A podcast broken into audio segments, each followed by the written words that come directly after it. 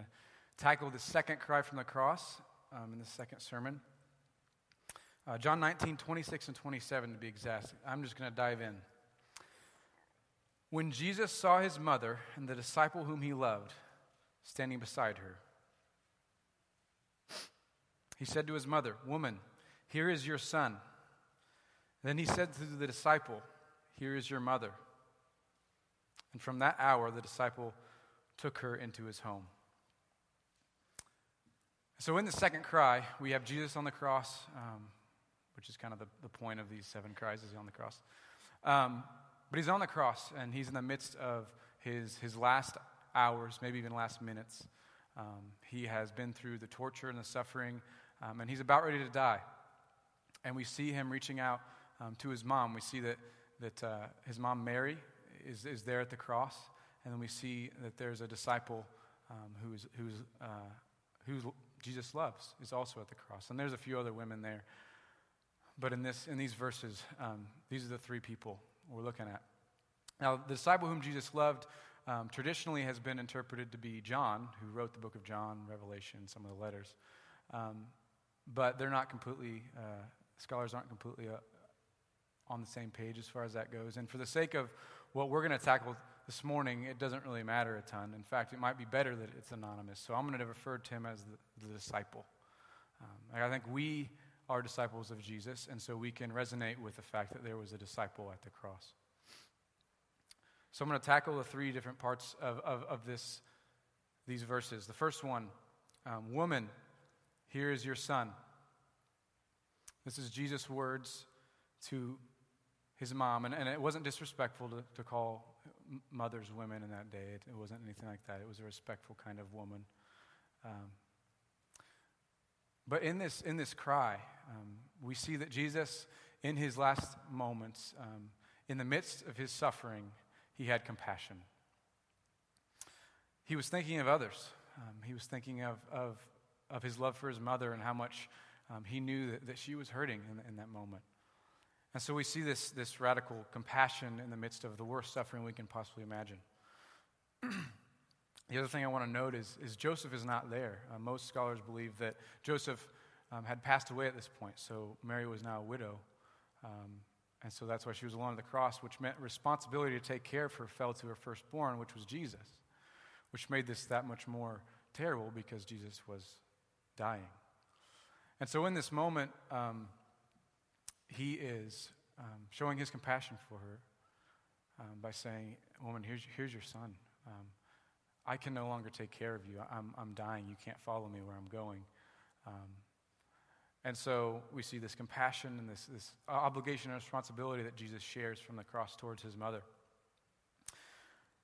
And then, then we look to the beloved disciple, um, and Jesus says, um, Here's your mother. Here is your mother.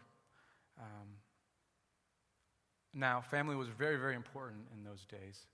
Um, but Mary was not this disciple's mother.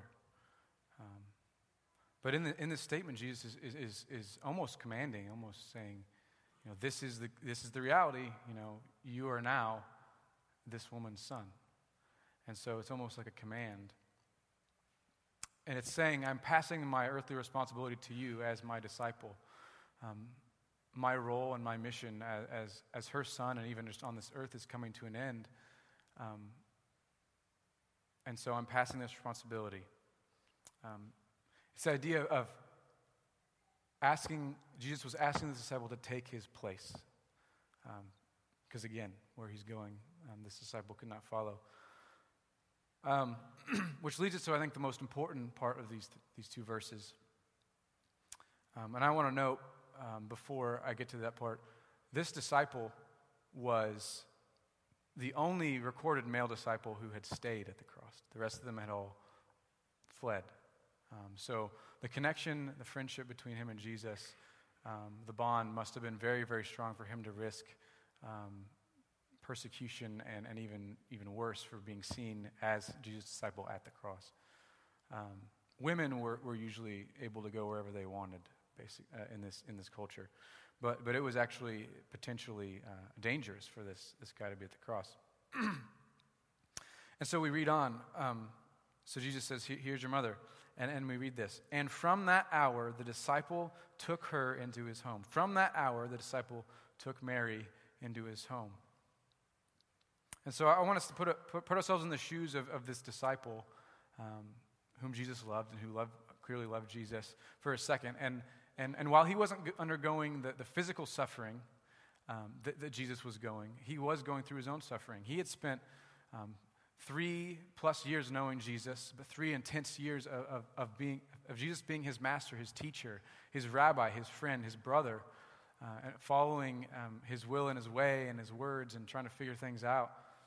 Uh, when Jesus, all, all the while, is, is, is very clearly claiming to be the Messiah. And, and, and in that day, um, when they thought Messiah is like, oh, this guy's going to kick the Romans out and Israel's going to be the king of, of, of the, the known world. And so, in the midst of this, he, he's losing a friend and a brother and a teacher, someone he's very close to. He's suffering from, from that loss. Not only that, though, he, I guarantee he was confused and doubting because, because the man he thought was bringing the kingdom is, is on the cross dying. Um, see, see, the disciples didn't get it that often. They didn't get it until after the resurrection, really. They, uh, and I don't think we would have necessarily gotten it either if we were in their place. But he was confused and he had sorrow and he had doubt. So, in a lot of ways, that, that's where we are in the different seasons of life. But, but here's the thing he was obedient. From that moment on, he took Mary into his house. Um, someone who was not his mother, he br- brought her into the house from the dying Messiah who, who was his friend. He was obedient, regardless of the doubts and the struggles that he had with that. And so, this is the turning point uh, of this cry from the cross. if we are disciples of Jesus, we are followers of Jesus Christ, or if we want to be, we must challenge ourselves to respond as this disciple did. In the midst of, of one of the worst circumstances, he took the responsibility um, and the command and the call from Jesus to take in his mother. Um, and so he, he's basically told to have compassion. Um, and maybe more importantly, hospitality. Um, in Matthew 22, we, we read the two important, most important commandments are love the Lord your God with all your heart, soul, mind, strength. And then the second most is to love your neighbor as yourself. And this is, we talk about that a lot, but what does that mean? And, and, and when Jesus is, is, is giving these, this, this charge to his, his disciple whom he loved, this is what we see happening. We see him taking the responsibility. We see him having compassion. And ultimately, we see him taking the charge to be hospitable, to love your neighbor. And so, so we're going to talk about hospitality for a little bit. and I kind of want to reframe hospitality. I think it's something that, um, as a church, we probably don't talk enough about. I think as a culture, we kind of it's just one of those words, it's like, that's a weird word, and no one uses that, and it has something to do with hospitals and all that kind of stuff. Um, but, but it has a, a much, much deeper meaning. John Ortberg says that hospitality is making space for people that you do not have to make space for. Making space for people that you don't have to make space for. And he, he goes on and he actually says, At the heart of the faith is the ultimate expression of God's hospitable nature, which is expressed in the cross of Jesus Christ. You see, on the cross, Jesus invited all, all sinners to be forgiven. Um, everyone, no exceptions.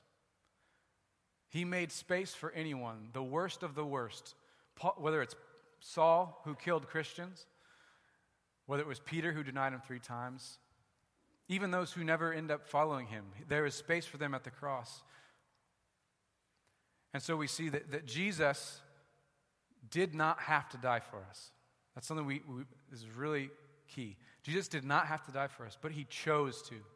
He made a choice because of his love for us, because he cares about us so uh, deeply. He chose to die for us. And in doing so, he showed us what hospitality is. He showed us how we should treat others, have compassion um, like him. Uh, 1 John, there is no fear in love, But perfect love casts out fear, for fear has to do with punishment, and whoever fears has not reached perfection in love. We love because he first loved us. We love because he first loved us. And so, in our response to, to our call, to our charge to be compassionate and, and hospitable, like the beloved disciple, we need to realize that this needs to flow from the fact that we are loved, we are forgiven, that Jesus made space for us, and now we're called to make space for other people. And so we're going to see this. Um, and then on that note, sometimes that's not easy. And this verse speaks to fear. The perfect fear, uh, perfect, perfect love of Jesus Christ drives out fear. And it's a process. We're being made more and more like Jesus. We need to lean into that because we can't, if, if, if we're being ruled by fear in our response to others, in our response to God, um, then that means we're not being ruled by love. So this is going to, uh, three things that it's going to take us. Three different realms um, that, that we're going to be challenged to, to be hospitable, to be compassionate to others, to take others in, to make space for others in our lives. And these three uh, realms are um, family, neighbor, and enemies. And we're, so we're going to start with family. So, in our love for our family, we're called to be compassionate and to make space for people. Now, this is not just our earthly family, although that is definitely part of it, but this is also the family of believers that we are as a church. Um, Paul talks about how um, in 1 Corinthians, he's talking about the body of Christ and that members may have the same, his prayer would be that members have the same care for one another. If one member suffers, all suffer with it. If, if one member is honored, all rejoice together with it. The reality is, we are one body, we are one family, and we're called to love each other in that.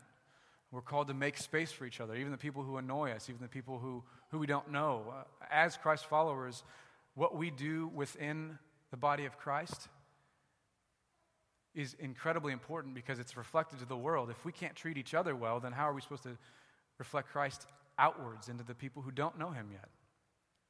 And so we need to make space within the family of God.